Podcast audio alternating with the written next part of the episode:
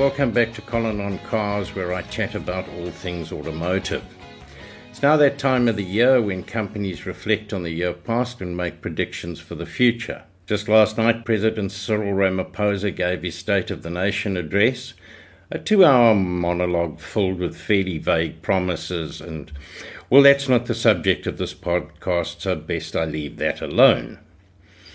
One state of things address that is eagerly awaited each year is the State of the Motor Industry analysis given by President and CEO of Toyota South Africa Motors, Andrew Kirby. And this took place earlier in the day prior to the government spotlight.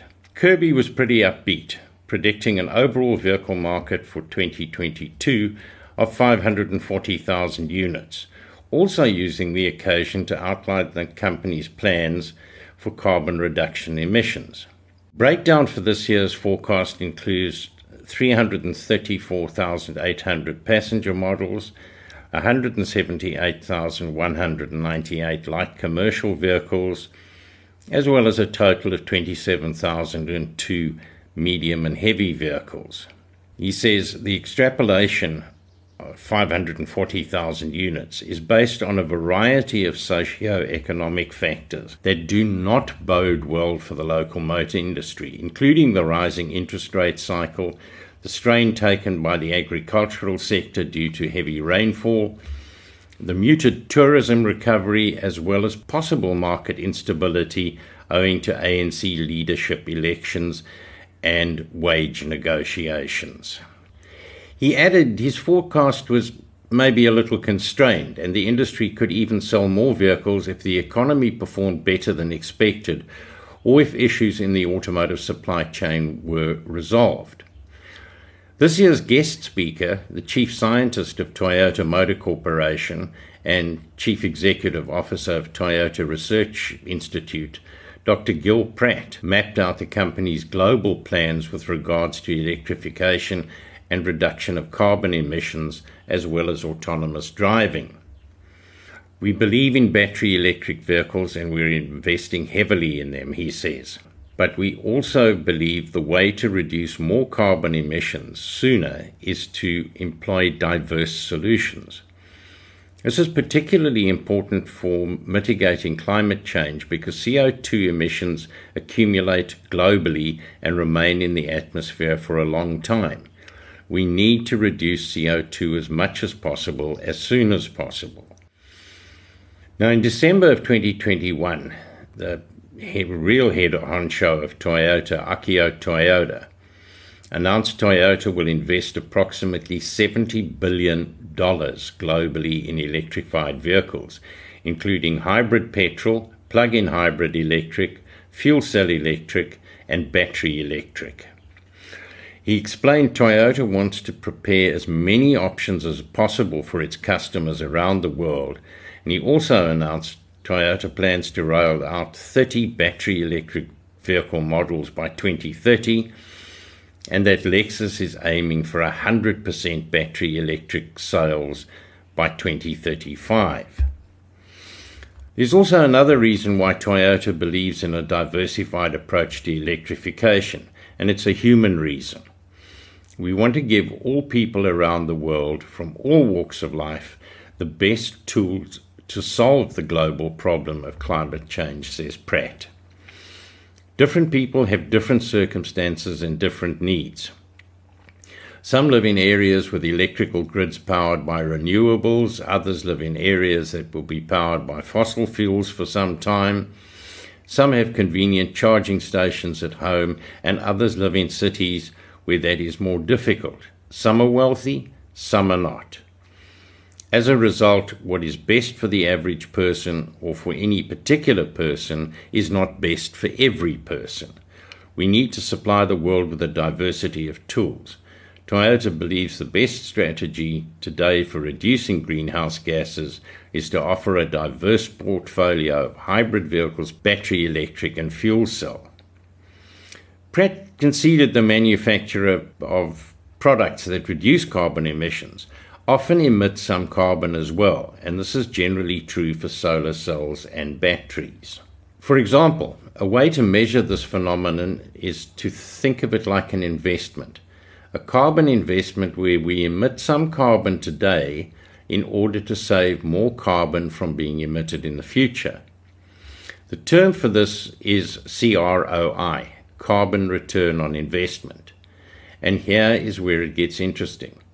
For batteries as a whole to reduce the most net carbon, we should try and maximize the CROI of every battery cell produced.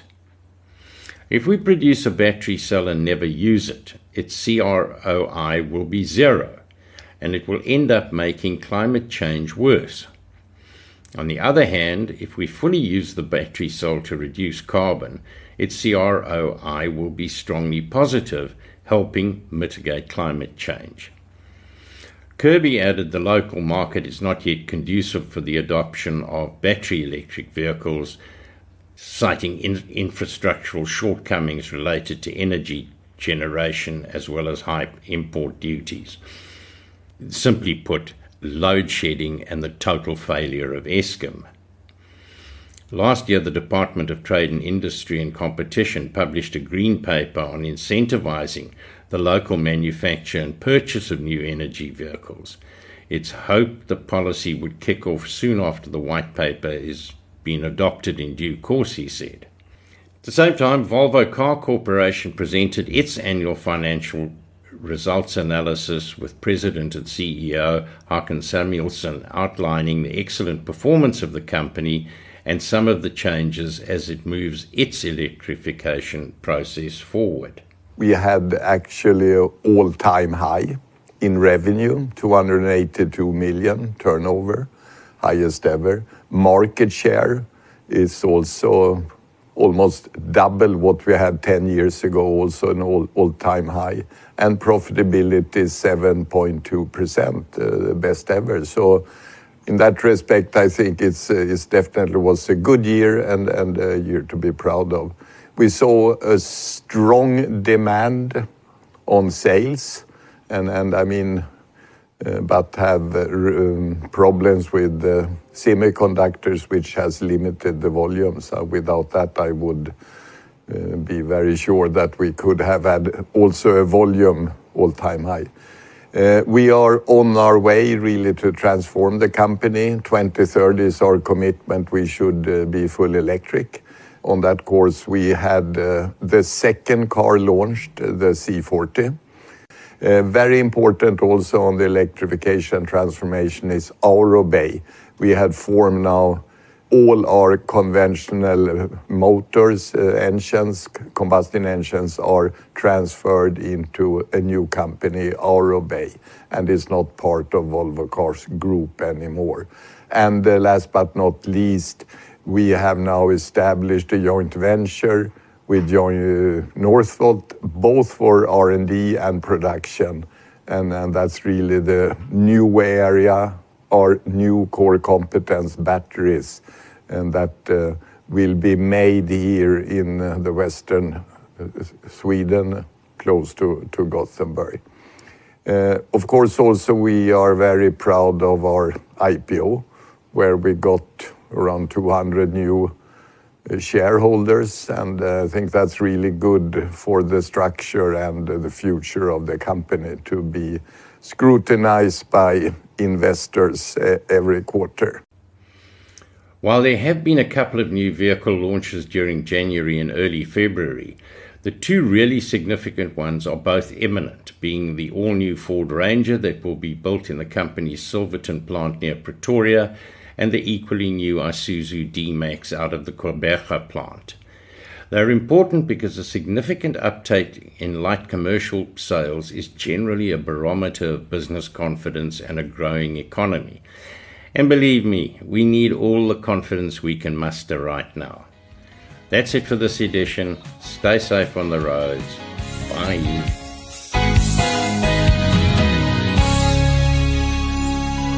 You've been listening to another production from Solid Gold Podcasts.